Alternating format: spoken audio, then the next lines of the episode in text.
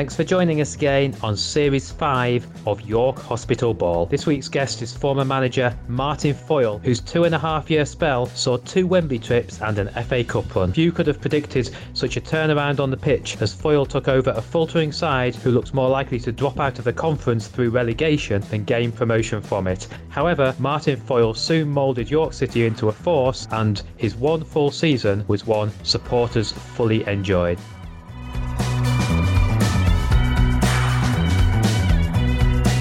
This series is proudly sponsored by Planning Prospects, who are town planning and development consultants who specialise in obtaining planning permissions for their clients across the country. If you have land or property where you want to get planning permission, then they may be able to help. For more information, then please visit their website planningprospects.co.uk.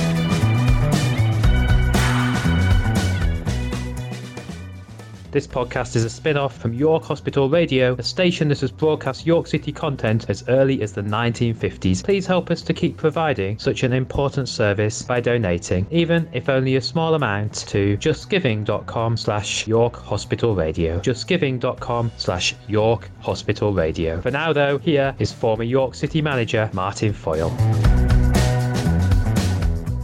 Okay, first of all, it's it's really great to speak to you, Martin, and uh, I'm sure we'll get onto York City in due course. But I wanted to touch upon your playing career, particularly your time at Port Vale, where it's clear you had a great affinity with that club from scoring at Anfield, Goodison, Wembley, key goals against Stoke and Brighton to win promotion. And there's a little YouTube montage I was watching last night called Vale legend Martin Foyle. That must have been a real happy time for you in your career. Yeah, it probably come towards the sort of like the latter part of my career, really. You know, because uh, I started off at Southampton, five years there, learning off some fantastic professionals. You know, I mean, you look back and Peter Shilton, Kevin Keegan, Mike Channon, Mick Mills.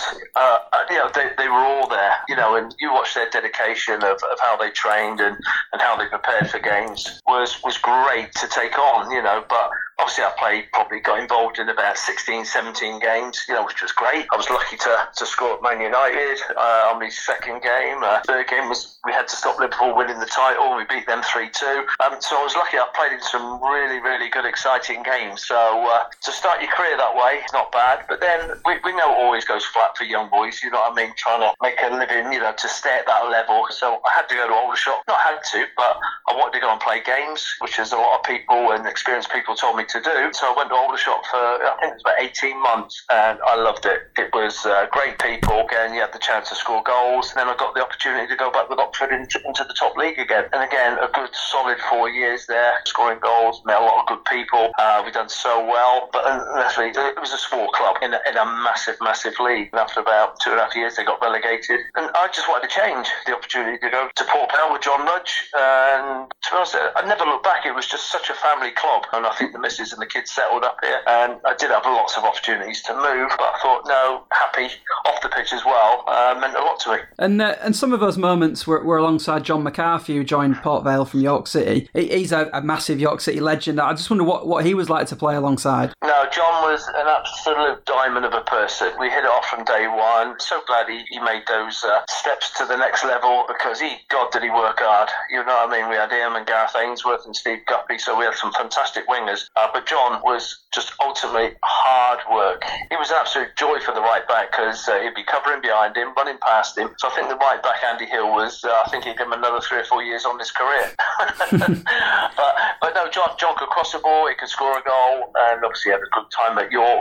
And obviously he's doing himself well. You know, he's at Southport now, I think, as assistant manager. So, but a good person, really, really top bloke. That's the highest compliment I could pay him. I mean, in an era of sort of four four two with with Steve Guppy on one wing and John McCarthy on the other, it must have been a striker's dream for likes of yourself. It, it was, uh, trust me, you know what I mean? Because you knew the crosses were coming in, whether they're probably, uh, we keep saying old school, but it's not old school. You know, they actually had the desire to get to the byline and cross, whereas today's swingers are a little bit softer. They check inside. I think the in-swinging cross is just as good, but nowhere near for a striker. So they took the hits when they got to the byline, but they got up again, rubbed themselves down, and, and carried on. But That's why they went to the top level. And, and, your first managerial job was with Port Vale. Were you always planning to go into management, or was it the fact that it was Port Vale you built up this real strong affection with that, that made you go down that route? No, no, it, it was strange. I had no interest in, in coaching whatsoever. I enjoyed it. Thought I was, how can you say, I had a football brain. I thought I had the intelligence to know what was going on behind the scenes. But then me, my former manager at Oxford, Brian Horton, he came into Port Vale when I was probably, what,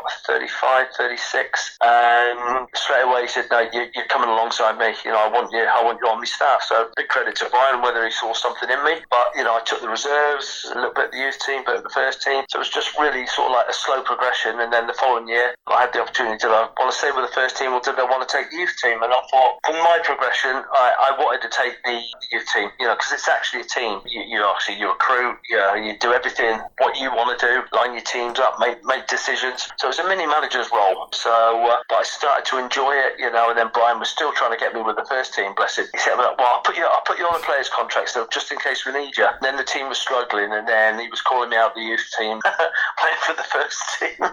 and it was so funny. So I'm, I'm getting 100 quid to go to Man City and go, come on and play for it. I loved it, mind you. You know, I mean, I'd never swap it, but it was so funny. The amount of games that I actually played when I was actually youth coach.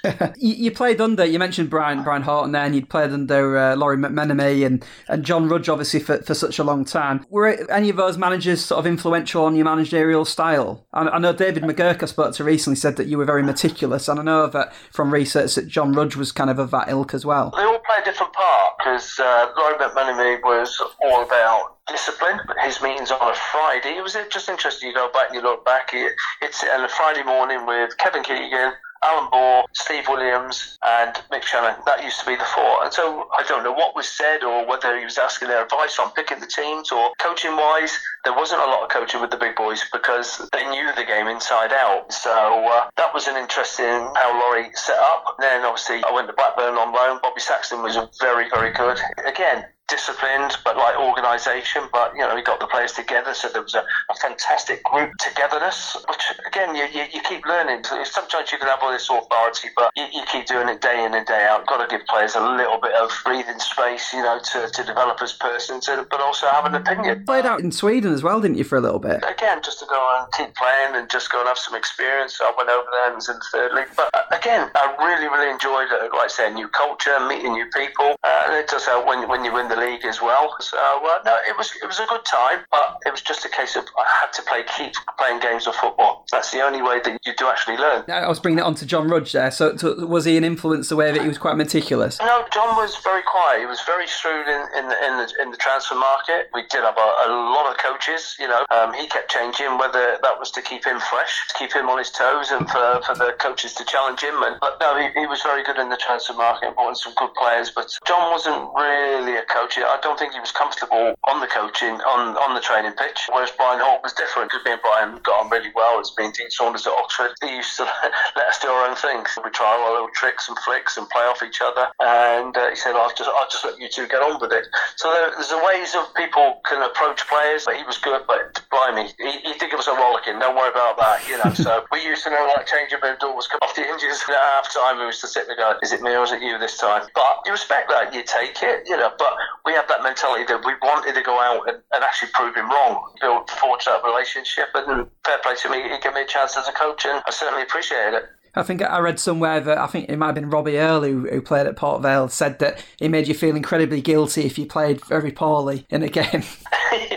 yeah, yeah. Well, Rob, Robbie and Becky were there before me, so uh, he did actually tell me a few porkies. He said Robbie was staying. You know, that was part of my agreement of signing. You know, that Robbie would still be there, but uh, I actually put pen to paper. Then Robbie went two weeks later. So. Such is football. That, that, that, was that was a typical John Rudge deal. Trust me. so, so let's bring it on to York City. City. You joined in November 2008 after a short spell at Wrexham, who were in the same division. Did you apply for the job or did York approach you? I think I applied, then phoned me, and then within probably, I think 24 hours, I was meeting up with Jason and his dad up at the services. So it, it happened that quickly. And what were your first impressions of the club? Uh, I always go back to uh, when we first went up there, and uh, the the, uh, the training pitches were terrible. I can remember the first session I went there, Neil Redfearn warmed, warmed them up, and uh, I think I had a green ball, two two orange balls, about four white balls, and I'm thinking, oh my god, some weren't pumped up. There was hardly any bibs and this and that. You know, I'm thinking, oh my god. So anyway, we did a session. The boys come off. They were covered in mud from head to toe. And they said, oh, I really enjoyed that gaff, and I'm going, right, are they just winding me up here, or did they actually enjoy it? but they did. But northern boys are completely different from southern boys. You know, they're, they're hardworking. They've sometimes been brought up with not a lot. Appreciate everything you do. So our first aim was when we were up there really was to try and improve all the facilities. So uh, we certainly did that with the training pitches uh, and even the gym behind the goal, that entrance behind the back there. And what's, what's behind here? And, and it was oh my god, it was uh, the carpets were all rolled up, the painting this and everything like that. We thought we can do something with this. So uh, we got in contact with the college. The club actually paid 500 quid for it. they all come in, rubbed all the walls down, painted it, got a sponsor to put the, the artificial down, and, and, and it was all things like that that we were trying to build the club to have a, and the players certainly appreciated it. Well, we certainly appreciated it because we played head tennis. We, but we made sure two players come come after training every day and had to play us for money. So me and Andy, we were still quite tuned in and everything like that. So we beat them every day. So they used to pay for our tea and put in every So funny. They were they thought they were getting close to us, and you know, oh, I'm lucky lads. Yeah, we'll see, see you next week. So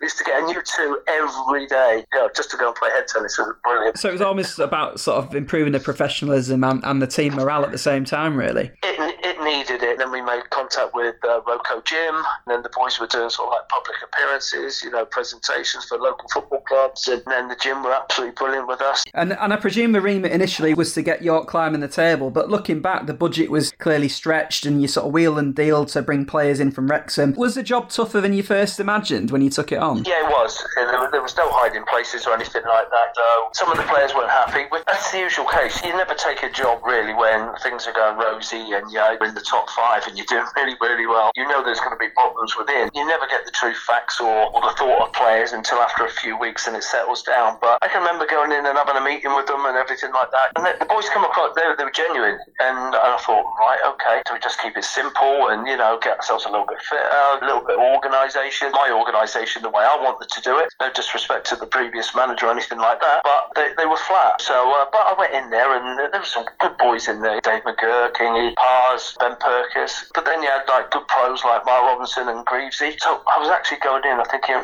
half the group were alright and half the group didn't probably want to be there, which didn't, you know, didn't surprise me one bit. So I suppose in a way that you've got to try and get results, try and get the, the harmony of the team right, but also you're, you're thinking one eye on next season as well, how, how, you can build it and how you can take the club forward. And, and your first win was against Northwich in the FA Trophy, which was quite poignant, I guess, looking back, given that you got the club to the final of the competition. How proud were you to lead the team out at Wembley, and, and was it a different feeling to when you'd um, gone there as a player with Port Vale? Um, I, I think player, player and management, trust me, is 100% completely different.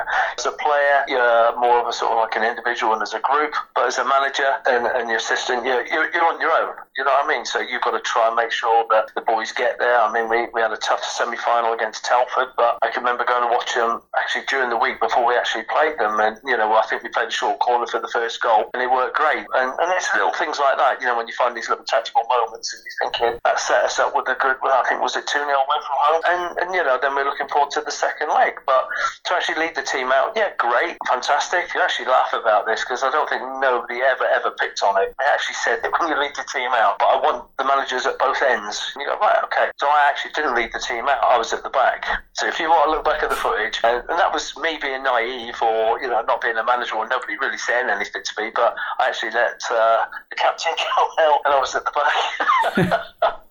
so just because actually, when we went I was actually on the end. And that was my thinking, thinking, well, if I'm on the end, if I go out last, I'll be on the end. Not thinking I'll lead the team out and then I'll just walk my way along to the end. So I thought that was funny, but uh, nobody ever picked up on that one. Well, I guess at least you had a chance the following year to uh, put put that right.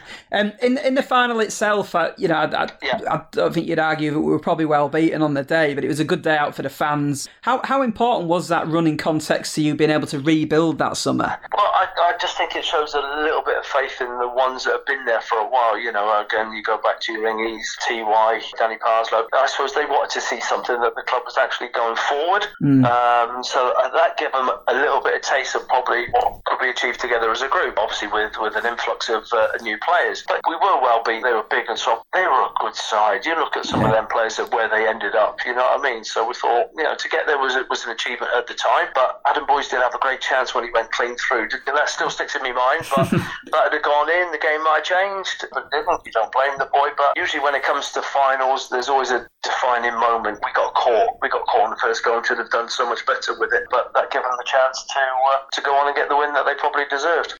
So that, that summer you signed 11 players, including sort of paying fees for the likes of Michael Gash, Neil Barrett, Michael Rankine, as well as bringing in the likes of Alex Lawless and James Meredith. Am I right in saying that you, you tried to persuade the club to sort of move away from signing local players and you wanted to sort of cast the net a bit wider? I think, think you bought, did you get a house for the players to come in from? There was a plan. Where are we actually going to go? There was no real monies. So the budget might have just gone up very, very fractionally and everything like that. And I, I think I actually got blamed for getting rid of the reserves, but I think it was more a case of can we get better quality in, less numbers for what we're going to try and do and achieve. So yeah, the, the house was important, and Ross, who was uh, the commercial bloke at the time, we got this house. It wasn't the club that paid for it. The boys that got in, they all chipped in and paid for it for themselves. But sometimes you, you get a little bit lucky. Sometimes you can live with certain people or whatever. But the boys were absolutely brilliant. And they got in, they got together. Anything that we tried to do, we organised together as a group. They were there. They were never late. They were punctual in terms of coming back up the road. You know, obviously, I'd look after them if they wanted to go back and have a couple of days. There was no problems at all with me, you know, because they were making an effort to come up the road from me. So think about it, Alex Lawless, James Meredith,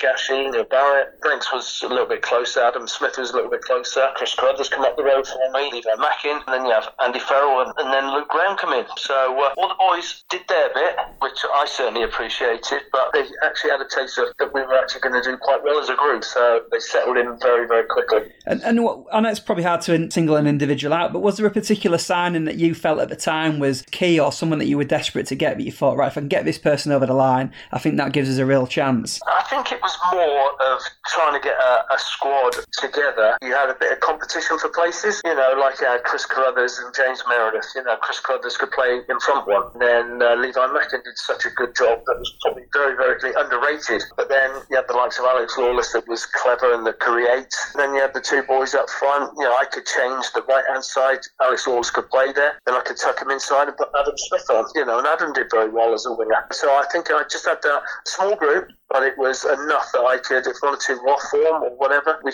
we could chop and change really. And what what was the recruitment process like? Were these players that you kind of scouted yourself, or, or you were Andy Porter, or, or, were they people that impressed you when when you saw them? play? I was thinking sort of James Meredith. Obviously, he played for for Telford, didn't he? Was that the first time you'd seen him play, for instance? No, I knew Mez from before because uh, Paul Simpson had him at uh, Shrewsbury. So I suppose he, he scouting a little bit previously, but when I went to York, I had nobody really to bounce off of. We couldn't afford a scout, we couldn't afford recruitment people. Um, so sometimes, yes, you can get a little bit lucky, and then you look back into the second year, and I, and I could have been better. You see, if you get 50% of your recruitment right, I, th- I think you're actually doing well if, if, you're on your own. But the good thing was, it had to be decent characters. We, we couldn't take any bad eggs with a small group, but they all come in, and I can not say a bad word about one of them. They were that good together as a group.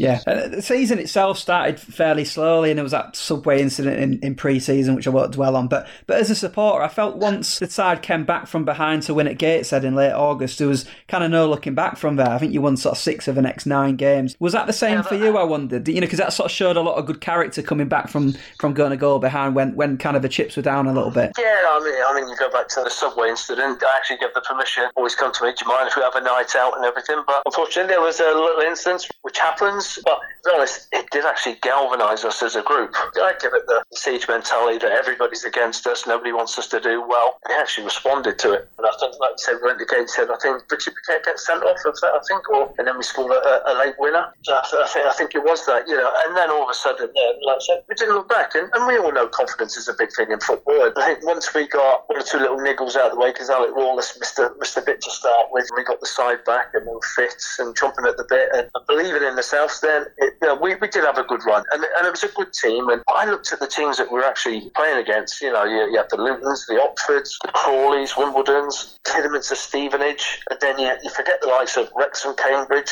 Mansfield, Kettering They, they were all paying way above what we were paying. That was my job to, to find out. So you're thinking we were doing well against an exceptionally good group. The, the conference was so, it was the top half were really, really good, and the bottom half were sort of like okayish, then the fixtures were so important because some of them smaller teams built their squad up to start with the start the season, and then after a while, you know, they, they get safe, they start releasing players. So if you played some of them teams after Christmas, you had a great chance of winning games of football. But if you played them before when they were strong, it was uh, it was a different story, and it was hard. It was a hard league. And there's a lot of ex-league clubs in there as well, isn't there? Because as a York fan, we we almost struggle with with the idea of being in non-league because we've got a proud football league history. But so a lot of other clubs you mentioned there, Wrexham and Mansfield at the time. Again, but both clubs spent a lot of time in the, in the football league. It's just you know, people have this expectation. You're thinking, you know, like your Wrexham, Wrexham thing. You've got a divine right to get out of a, a very, very hard, and even the likes of Oxford. I was with Oxford in the Premier League, well, the top league, and then all of a sudden their demise and everything like that. So uh, it's a lot of things with the name, but obviously you've got to look at the infrastructure of the club and what they're spending and where they've gone. But were we rock bottom? No, we were we were low, but there was potential to, to try and do something. And, and a huge part of that, that success under your management was the unbelievable form of, of Richard Brodie, who who I think you know I'm sure he would agree with me played his best football under your management. What improvements did you make to Richard, and, and, and what was it coaching? Was it man management? Was it was it a bit of both? Because that, that season in particular, I think he hit 37 goals or something ridiculous like that. I mean, he he, he was on fire pretty much the whole whole year. Yes, sometimes in football, you uh, you get to know people very, very well. And, and, Richard's a good boy. Complicated. I can see why he hasn't hit it off with other managers. You know, uh, I don't think all managers can, can, be wrong, but he's a great boy. You know, I, I looked at him and I looked at his game and I thought, you know, he was raw, but he wanted to run around. He wanted to score goals. He wanted to challenge, and nobody liked playing against him. So sometimes you actually got to go and play to them strikers. He wasn't, a, how can you say, a typical number nine or ten now that they come short and they have a few touches, they play wide. I think you had to release Richard by just clipping balls down the side and over the top. So some people will say it's long ball. Is it heck? I always think if you've got good players, why can't you play to them? Uh, and I think it made Bones' game so easy, so easy for him. And, and the four boys that were behind him, Carruthers Lawless and Barry, and they were good footballers, you know what I mean? So they could find him with a certain type of passes. So getting a lot of work on the training ground, but he certainly improved. And again, Richard's a confident boy. And once he scores goals, you, you know he's going to go on a little purple patch. Uh, but then it could quite easily go the other way, and then you've just got to leave him alone and let him find it and, uh, and keep working with him on the training pitch. Yeah, and and as well as going going for promotion, there was the run in the FA Cup, beating Crewe three two in the first round, which I thought was a you know great performance. When your side's winning a game like that against league opposition, I think we were two one down with five minutes to go. It, it, coming back to win three two must be so satisfying as a manager, and I just wondered what the dressing room was like as well after a game like that. That was a great game, and I mean, uh, actually sent me some footage about about three months ago. He said, "Oh, remember this game?" And I did actually play on YouTube, and I looked at it, and I thought, I don't usually look back. I'm one of those I look forward and everything. But I actually looked back and I thought, actually, we were a good side. Crewe mm. were a very, very good side at that time, the wingers that they had. And, uh, you know, they caused us a few problems. But I thought we played really well that day and, and deserved the win. But, you know, to score late on with Rhodes' goal, I mean, that was, that was some goal, by the way. There wasn't a lot of publicity on it, but I thought, yeah, from where he started, and it wasn't part of his game to do that. He ran all the way, didn't he? Around and, and slotted it in. So, yeah, no, that was great. That was great for us. And, and facing your old rivals, uh, Stoke in round three must have been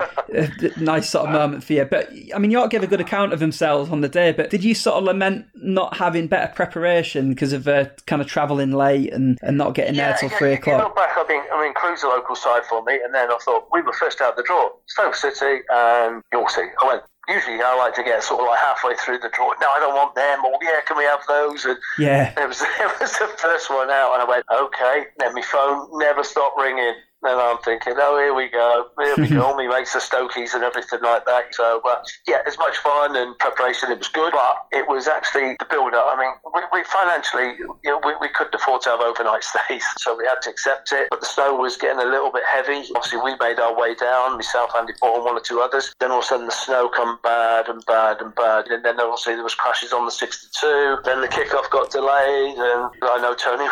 he said, "Oh, now," he says, "I thought you'd have been more prepared." Prepared for this. I said, Tony, I said, we're not a Premiership side where we can afford overnight stays. Got part-time players, and I said, this is the way it is. But once we actually got warmed up and ready, and you know we had a good away support, which was fantastic. It was great to see behind the uh, the away goal. We took the lead, and I tell you, we had them we had them rocking. You know, and then again, Boyd the lap long throw and something else, and it was just putting pressure on after pressure. And I think once he equalised, I thought mm, we were still in the game, but then we got caught again with the long throw flick on, and uh, all of a sudden, then it was out of our reach. But no, we, we did well, but definitely 100% preparations have got to be so much better, and that comes with finances. Uh, how, as a manager, did you prepare for that Rory Delap long throw? Because it was so like everyone knew about it at the time, didn't they? But I'd imagine it's so different to every other team that you're preparing against and, and players that you're preparing against. It was so unique, wasn't it? It, it was unique, but the thing was, it wasn't like a, one of those long ones that just lobs in and just like flops down. It was just going over everybody's head by about three, four inches, and it just kept a good trajectory. And you're going, wow, that's the best throw I've ever seen. And they had big lads. We had big lads. They won the first ball.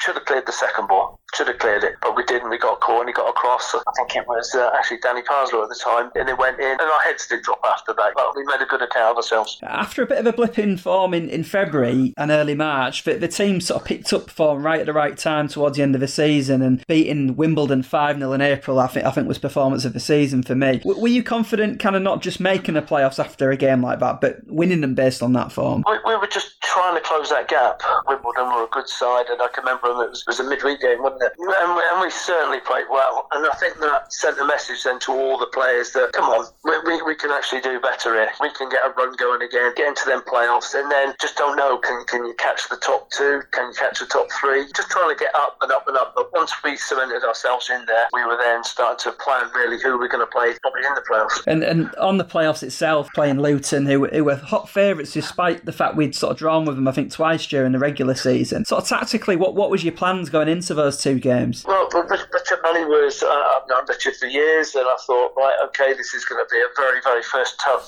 tough leg at home. And it was very tight. They, they did have chances. We had chances. I can remember it being absolutely packed out, and it was bouncing, and you're thinking, right, okay, these, these are the atmospheres, these are the games that you want yourself, but also your players to play in. And then we go and score. Was it last kick of the game? Uh, it was a long ball, I think, from Ingy. Uh, Banks flicked it on. Both went through. And it was a hard finish, really, because he actually took it with his laces and it finished in the bottom corner. But that just gave us a little bit of a platform. So the first game was a little bit nook and cranny. Do we do this? Do we do that? We don't want to concede. And it's quite nervous the first game. But, you know, they caused us problems, but we come away with a clean sheet and a goal. And then well, I can remember us having a team meeting about two or three days later. And I think the players actually wanted to hear me say it. It's quite easy that we could go there, we sit tight, this and that. So we went there with, with the game plan. We, we were actually 4 4 2, what we've been playing. And I said, look, we're going for the first goal. We are going to go and score that first goal. Once we score that first goal, we're going to change to 4 3 3. Because I watched them, you know, and I knew how they played and everything like that. And tactically, I, personally, that was probably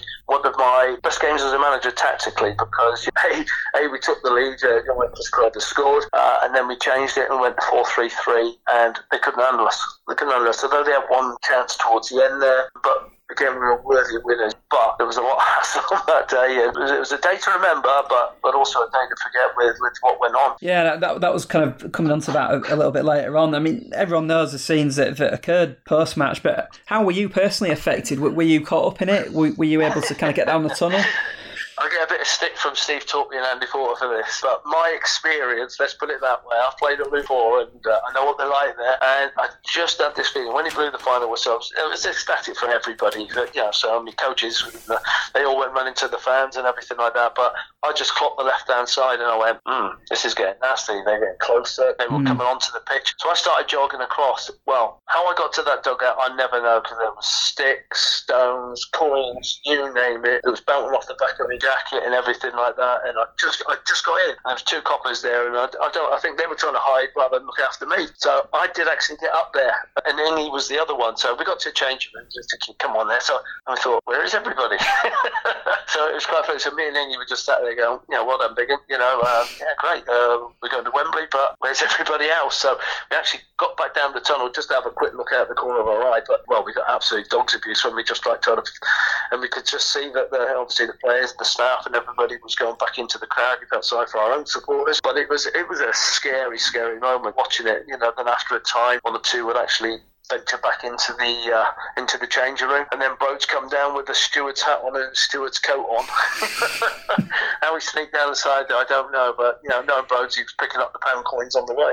So, so Wembley again. Um, I felt last time as a fan I was kind of going in hope rather than expectation, but but this time it felt like the stars were aligning for, for York City, particularly after the Luton match where it'd been so resolute. So, how do you then feel as a manager when when your team go uncharacteristically sort of two 0 down in such a big game in, in, in such a short space of time? What, what, what was going through your head?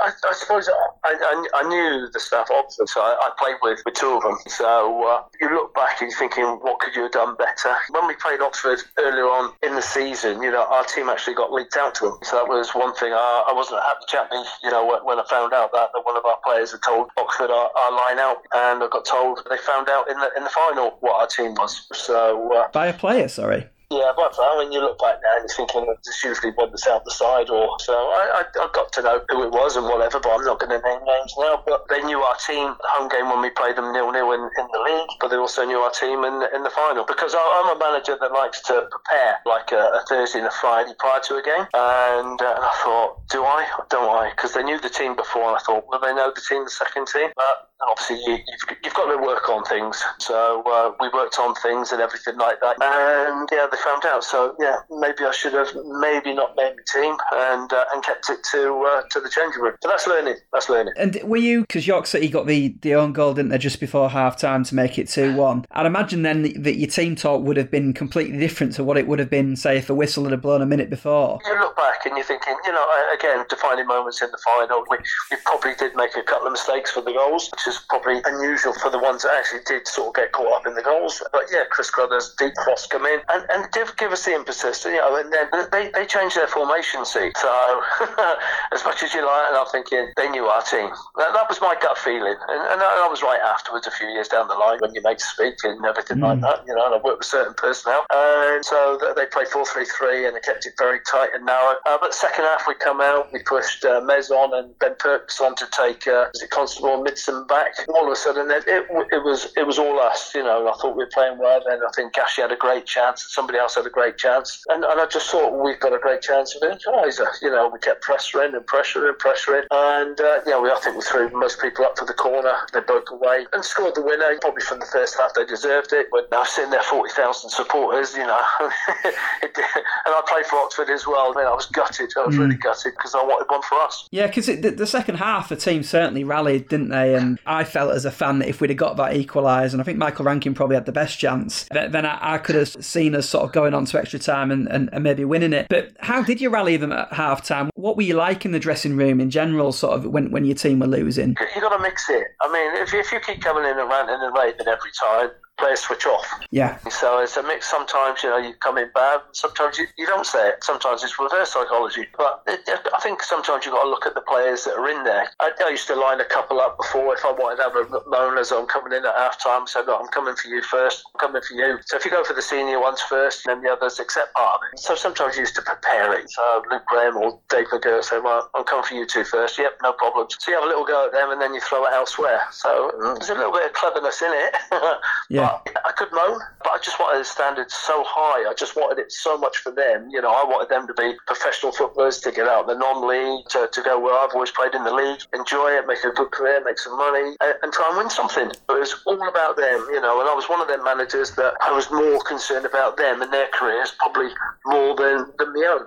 That sounds silly, but it was absolutely true. And was it ever hard for you, as someone who, I've just sort of thought of this now, but maybe someone who has played at such a high level, to then work with players in the non non-league. Was there any sort of difficult sort of transition period with that? Probably at first, you know, where, where you, you try to get your standards in training and, and probably the quality, whether you're working with the strikers, hold up play, or whether you're finishing, and they might be missing chances. And it, it was just little things like that, or sort of like probably the football education in terms of shape and throughout the fullback, you know, when the ball was here, just trying to get, and, and some it, it took longer than others to actually apply it to their own game. Yeah. How dejected were you after that Oxford game? Oh, I was, I was absolutely gutted. And you look back in hindsight, the boys were great. Maybe I should have praised them a lot more after the game. I didn't have a moan. I was, it was, I don't think I hardly said much at all. I was absolutely gutted for them. They've done so much for me. We, we worked so hard to get where we had to get, but we just come up short. And maybe I should have said, look, you've had a fantastic season compared to all the, the big budget teams that are in the league. We've done so well to get there. I should have praised them probably a lot more, but I was just so tired and gutted that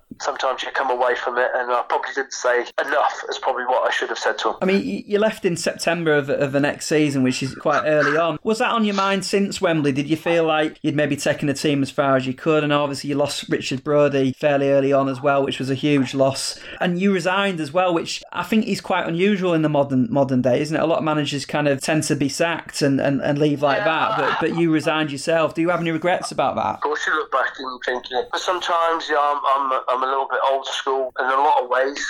Um, I like things done properly. It was just, I think it was the case of playoffs obviously was later. We hardly had a, a, turnaround in terms of time. We knew we had to recruit, uh, and, and that was probably my biggest downfall that I probably recruited too quickly because we only had like weeks before we started pre-season and we probably didn't have enough to, to fill an 11 and then so I thought I probably dived into a few decisions but this is what comes down to recruitment I didn't have the time I, I think I hardly had a holiday I was you know you are tired you know because there was a lot of things that went on and then obviously we started the season okay and then like I said losing Bro was a big blow but put me chairman's hat on I think Colchester offered 120 and Crawley offered 250 so as a chairman, well, there's only one place he was going to go because yeah. Colchester couldn't move the money. But John Ward would have been a great fit for uh, for Bro. Uh, Steve Evans was the complete opposite, you know. So I, thought Bro was going into a minefield personally. I didn't want him to go, but the club can't turn down 250 grand for anybody. No, of course not. And and did Jason ever try to talk you out of resigning and leaving York City? What what was your relationship like with him? With the McGills, they were absolutely fantastic people.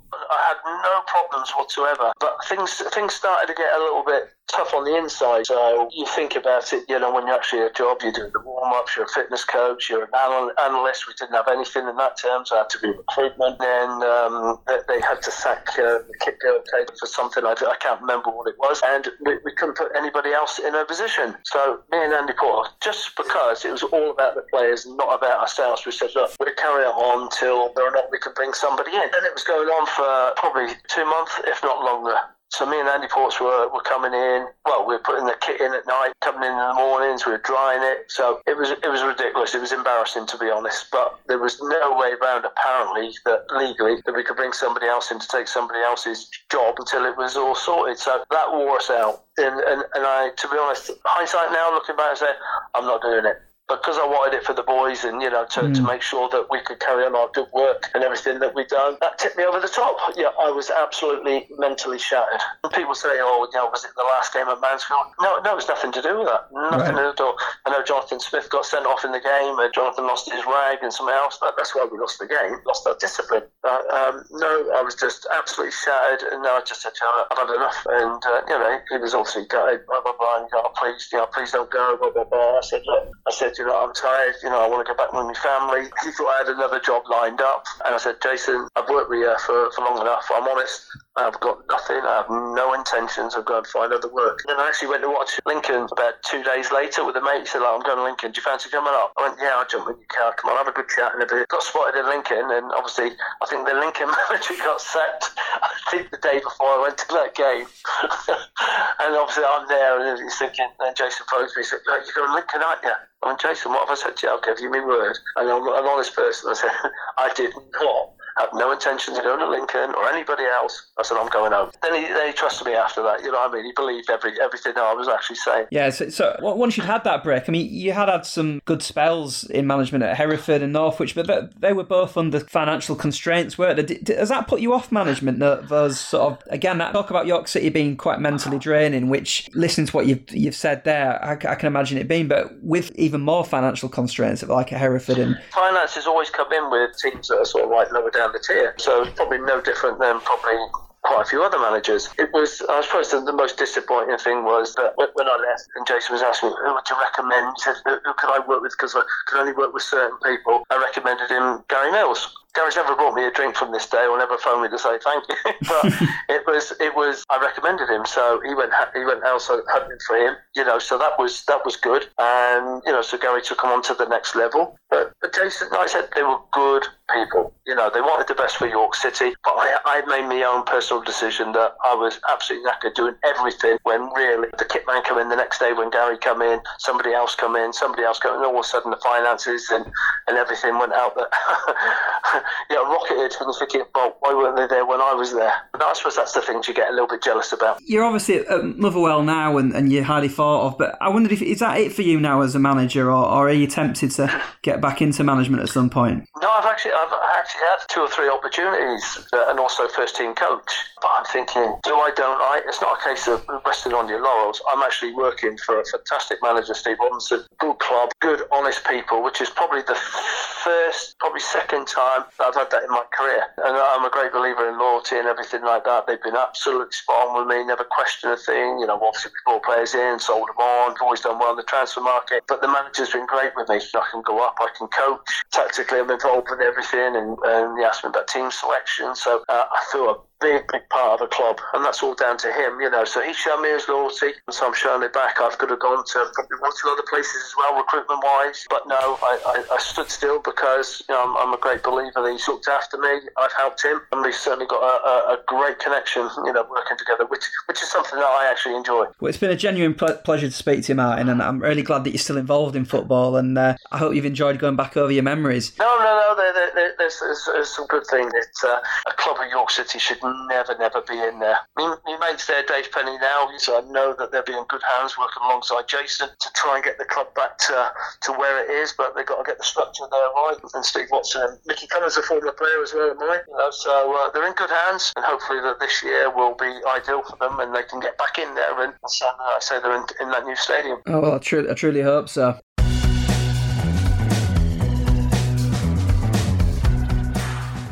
Martin Foyle there speaking to us Hope you enjoyed that. I was really keen to get another manager on the podcast after the success of Gary Mills, and thanks to Richard Brodie for putting me in touch with Martin. I knew that those two were still in contact, so seemed like an obvious link to follow up there. Thought Martin was really, really revealing there, and I think you could probably tell from my reaction about the player leak in the uh, the team lineup that, that was certainly news to me. Has to be said, Martin's a really difficult person to pin down. He's he's massively busy in his job as uh, a scout for Motherwell. He, every time I was contacting him, he seemed to be in a different part of the country, so it was good to get him finally tied down and uh, on a random Sunday night to go through his York City memories. And I, and I hope the supporters enjoyed hearing uh, his thoughts on, on that, those uh, times. It's incredible, really, when you think he was only in charge for one full season, but his time was certainly uh, eventful to say the least. So thanks again, Martin, for, for doing that for us. And again, thanks to Planning Prospects for sponsoring the series. Planningprospects.co.uk if you want some more information. It's also justgiving.com forward slash York Hospital Radio if you're happy to give us a donation and you enjoy listening to these podcasts. Um, I'm not in a position that I'm going to start making it a, a Patreon type thing where people have to pay for it. Want to try keep it free, but if you can donate, it really does help us keep them going and, and keep the service of York Hospital Radio going. And finally, once again, thank you for listening. Really appreciate your feedback and, and your support. And like I said, spreading the word is, is a really really big thing for us. We want as many York City fans to, to listen to these as possible because we think that they represent a, a good part of York City's history and, and, and, gives people context to some of the games they've been to. And I, think in these tricky times, podcasts have, have, been quite comforting to some people and, and people can get a lot out of them. So, so please do keep spreading the word and see you next week for the final podcast of the series.